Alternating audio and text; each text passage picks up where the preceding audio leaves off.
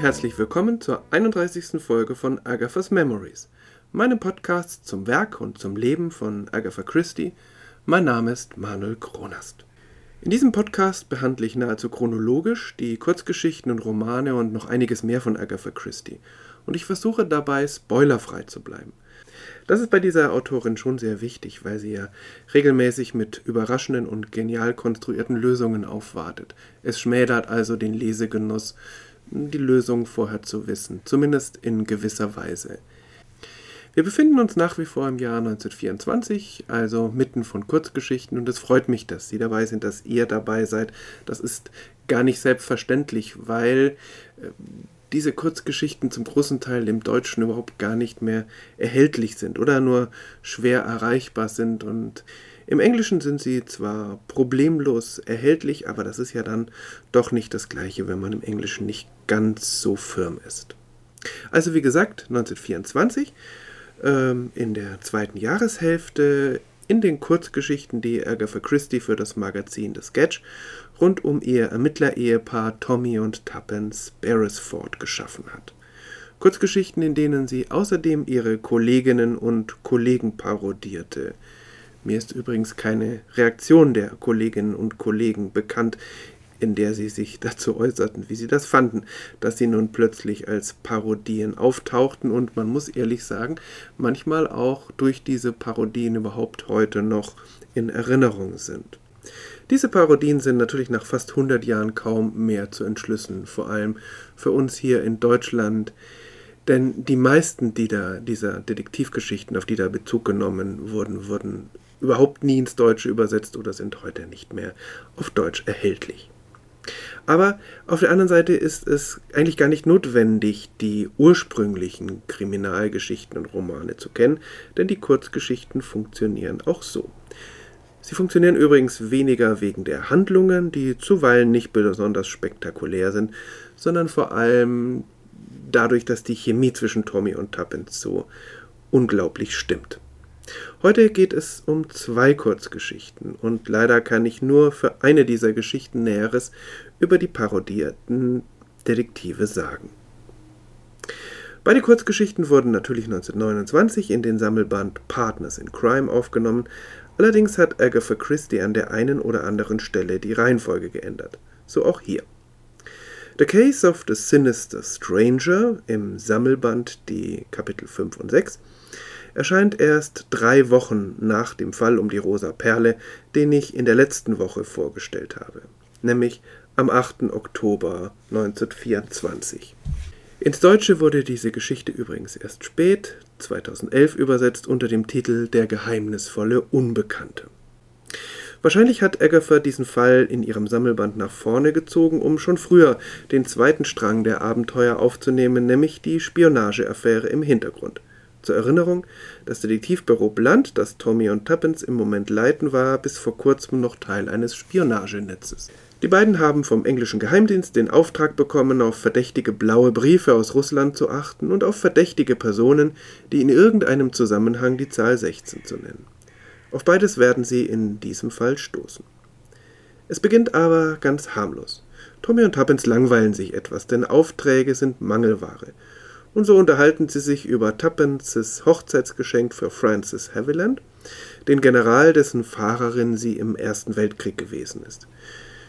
Sie will ihm ein schickes silbernes Zigarettenetui schenken und hat in ihrer Handschrift hineingravieren lassen Francis from Tuppence. Eine kleine Szene, die zu einem humorvollen Schlagabtausch führt, aber von Agatha Christie später aufgenommen wird, das Zigarettenetui wird seine Rolle noch spielen. Doch nun kommt endlich der erste blaue Brief an. Ein russischer Fleischfabrikant bittet das Detektivbüro Blunt, nach seiner verschwundenen Frau zu suchen. Ihre Spekulationen über den versteckten Sinn dieses Inhaltes über einen eventuellen Code werden durch die Ankunft eines Klienten unterbrochen, der plötzlich in der Bürotür steht. Dr. Charles Bauer eine ehrfurchtgebietende Gestalt. Er hat etwas Finsteres an sich. Er hat den Verdacht, dass ihn jemand aus seinem Haus locken will, um dort seine Forschungsergebnisse über giftige Alkaloide zu stehlen. Tommy verspricht zu helfen, aber er und Tuppence hegen beide schnell den Verdacht, dass das nur eine erfundene Geschichte ist, um sie aus ihrem Büro zu locken. Inspektor Dimchurch von Scotland Yard bestätigt sie in diesem Verdacht und so beschließt Tommy, den Fallenstellern selber eine Falle zu stellen. Die Beobachtung, dass Dr. Bauer leicht lahmt, erinnert Tuppence dann an den Roman The Man with the Clubfoot, der Mann mit dem Klumpfuß von Valentine Williams. Und so beschließen die beiden dieses Mal, dessen ermittelndes Brüderpaar Francis und Desmond Oakwood darzustellen wobei Tommy der draufgängerische Desmond ist und Tuppence dessen ruhigerer Bruder Francis. Ganz passend ist The Man with the Clubfoot ein Spionage-Thriller. Zu Valentine Williams und dem Mann mit dem Klumpfuß später mehr. Zu ermitteln gibt es dieses Mal nicht viel. Es ist eine rasante Thriller-Story mit einem Bluff auf mehreren Ebenen. Außerdem wird ein wenig die klassische Rollenverteilung in Thrillern umgedreht. Es ist nicht die Heldin, die in Gefahr gerät und von dem Helden gerettet werden muss, so auch äh, in dem Roman von Valentine Williams, sondern Tommy wird von Tuppence gerettet. Es zeigt sich aber auch, dass sie sich den ganzen Aufwand mit der Tarnidentität von Tommy als Mr. Blunt und Tuppence als Miss Robinson hätten sparen können. Denn die Gegenseite hat schon durchschaut, dass das Detektivbüro Blunt nun tatsächlich nicht mehr von ihren Mitspionen geleitet wird, sondern von Menschen, die von der englischen Seite beauftragt werden. Aber trotzdem wird es noch mehrere Geschichten mit Spionageeinfärbung geben. Diese Geschichte hier ist eine nette, geradlinige Geschichte mit einigen interessanten Wendungen und liebevollen Details. Wenn die Handlung nicht ganz realistisch wirkt, dann passt das doch sehr gut zur leicht märchenhaften Stimmung der ganzen Serie.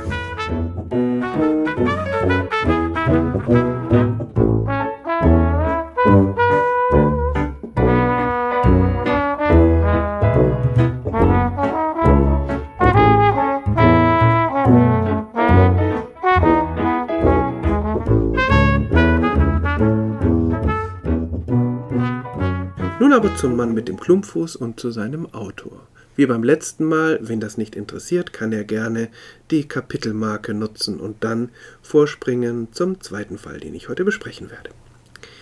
Valentine Williams, der Autor ist heute offensichtlich auch in England mehr oder weniger vergessen.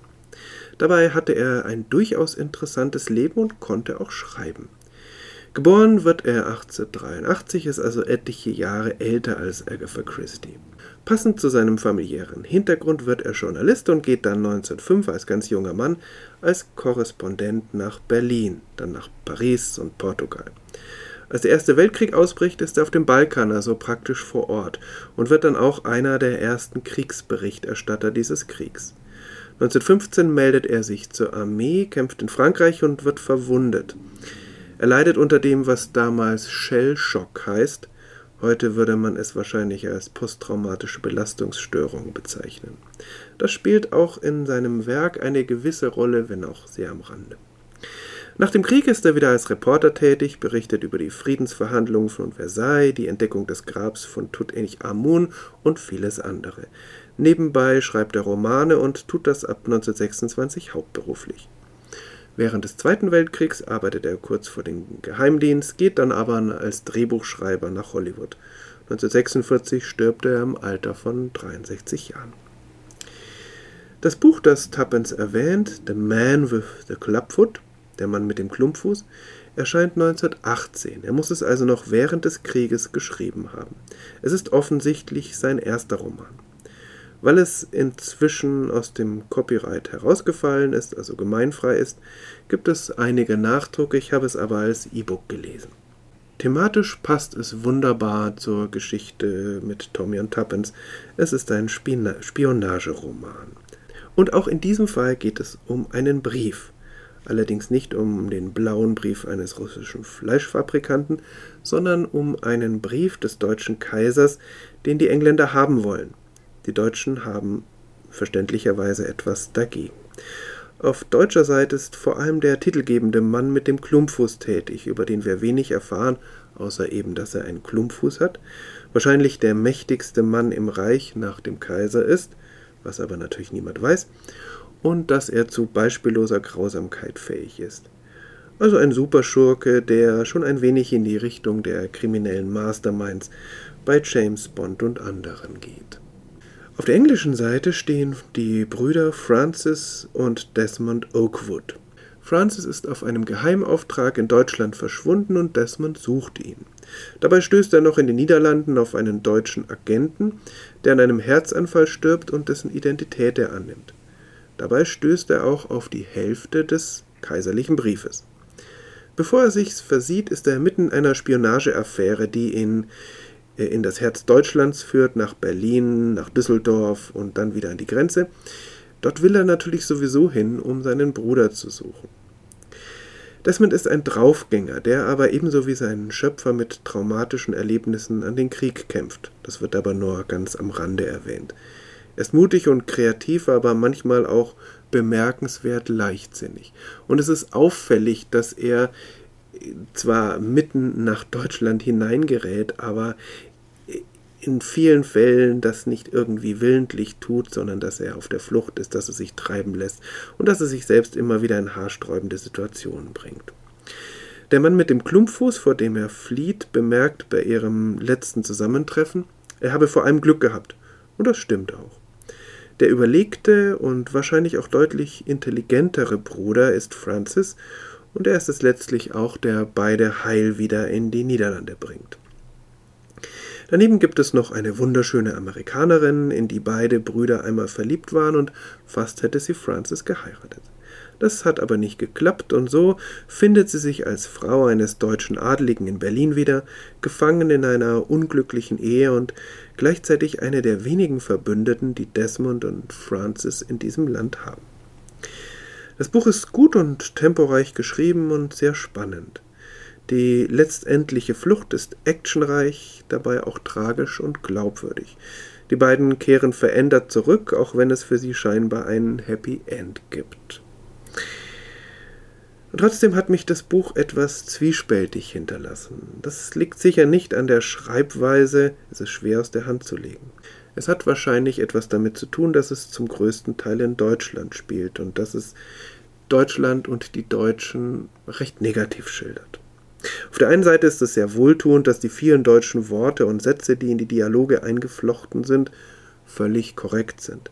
Da habe ich bei englischen Romanen schon viele Gegenbeispiele erlebt. Es gibt sogar einen Brief mit einem deutschsprachigen Rätsel, das Francis seinem Bruder hinterlässt und das ihn letztlich auch auf seine Spur setzt und dieses Rätsel funktioniert tatsächlich. Auch mit der deutschen Geografie kennt Williams sich als Berlin-Korrespondent natürlich aus. Es hat mich aber schon ein wenig oder auch ein wenig mehr bedrückt, wie durchgehend negativ die Deutschen dargestellt werden.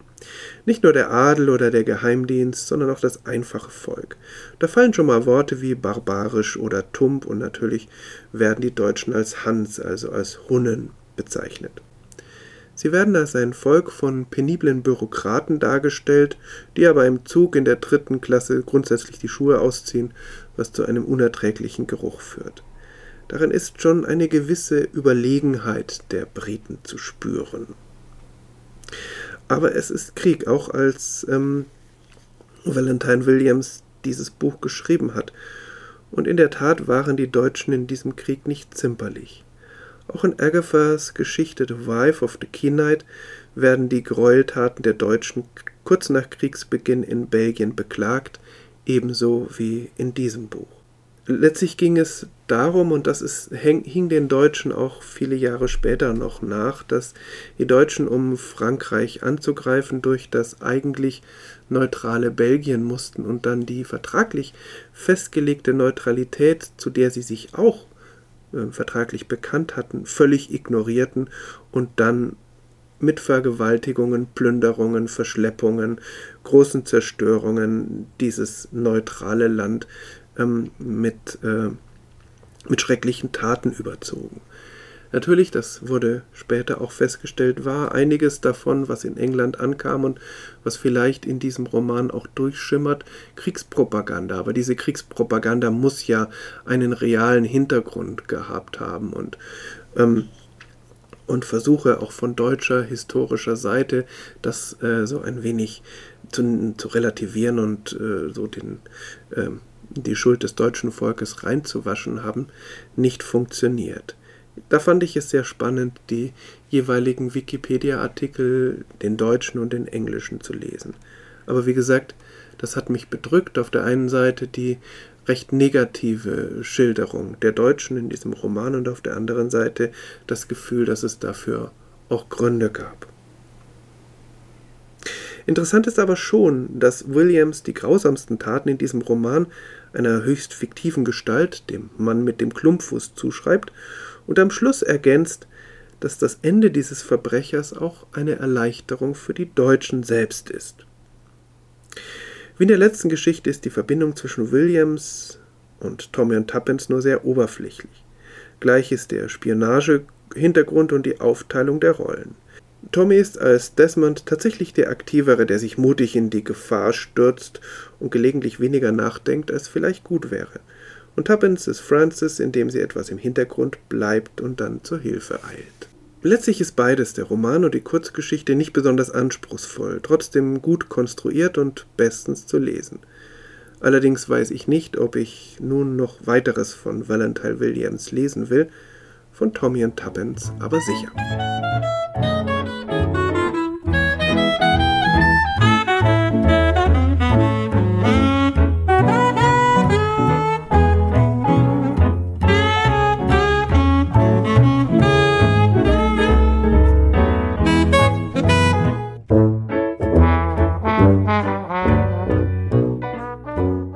Bei der nächsten Geschichte muss ich in Bezug auf die Parodie leider passen. Das ist eigentlich schade.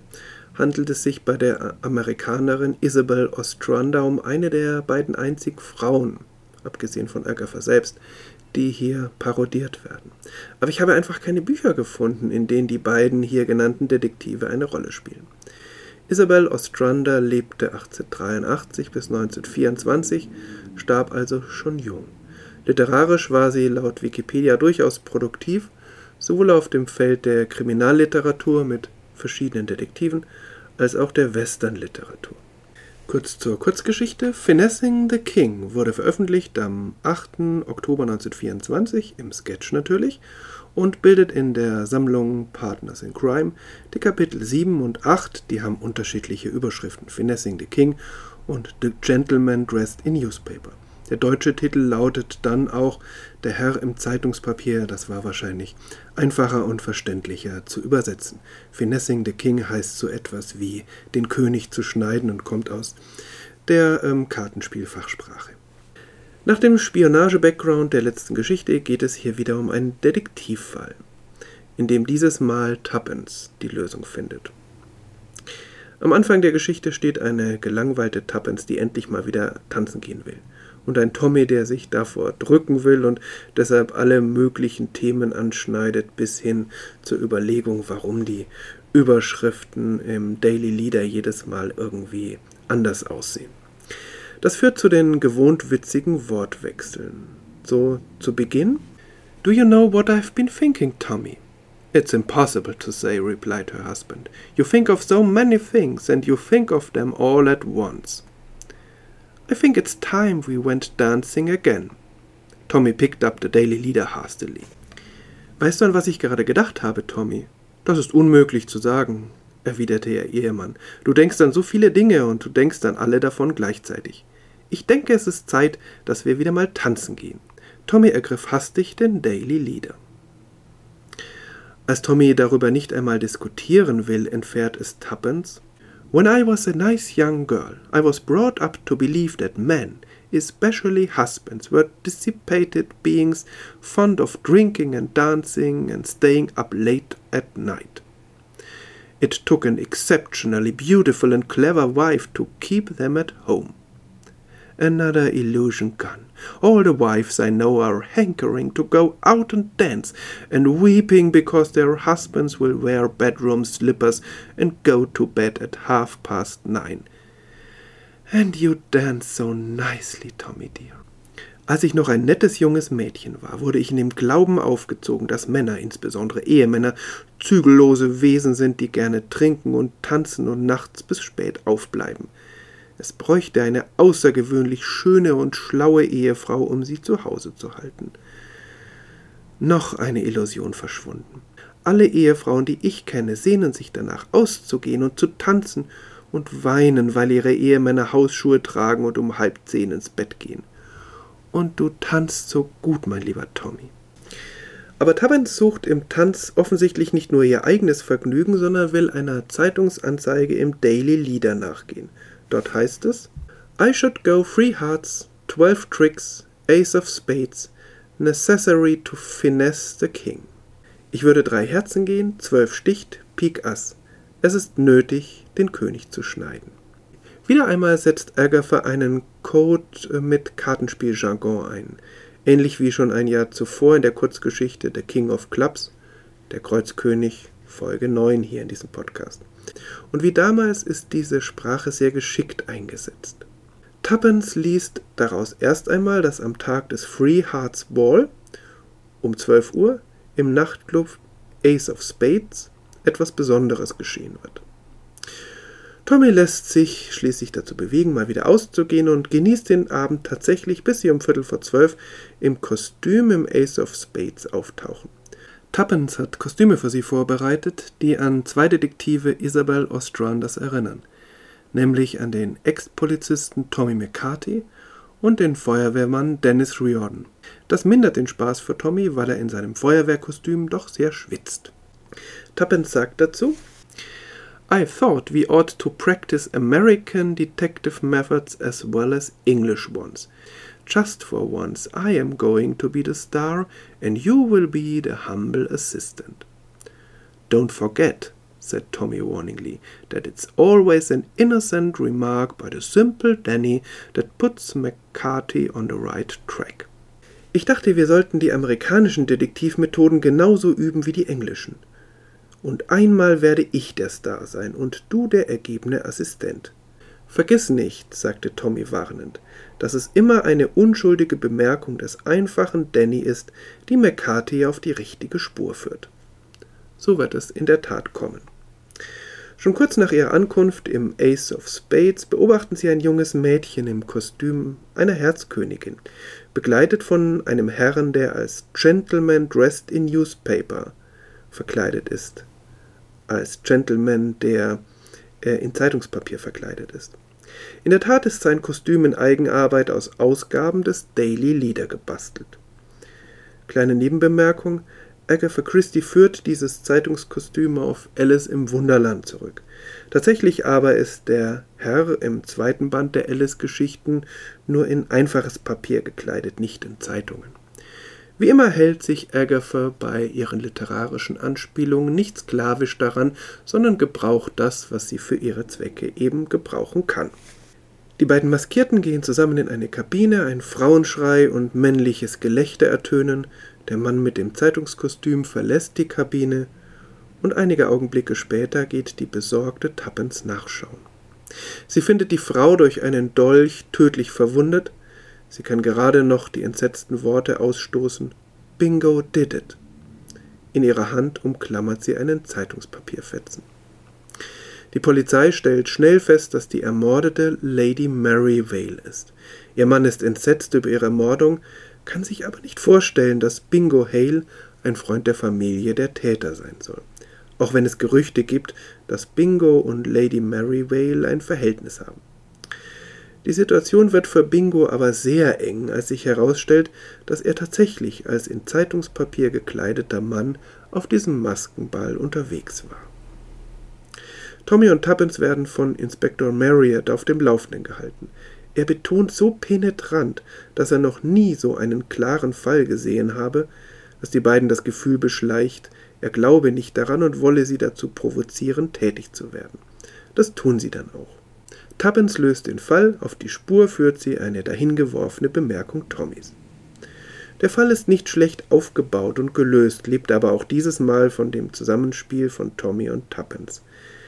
Es veredelt in dieser Sammlung relativ konventionelle Fälle, mit Ausnahmen, und so ist die vierte Staffel der Kurzgeschichten im Sketch deutlich stimmiger und lesenswerter als die dritte, in der Hercule Poirot die Weltverschwörung der Big Four bekämpft. In der nächsten Folge wagen sich Tommy und Tuppence tatsächlich an den bekanntesten Detektiv ihrer Zeit, an Sherlock Holmes. Wie Agatha damit umgeht, zeugt gleichzeitig von Hochachtung und einer gewissen Respektlosigkeit. Das finde ich ziemlich genial und ich würde mich freuen, wenn Sie und wenn ihr dann wieder mit dabei seid. Bis dahin, alles Gute.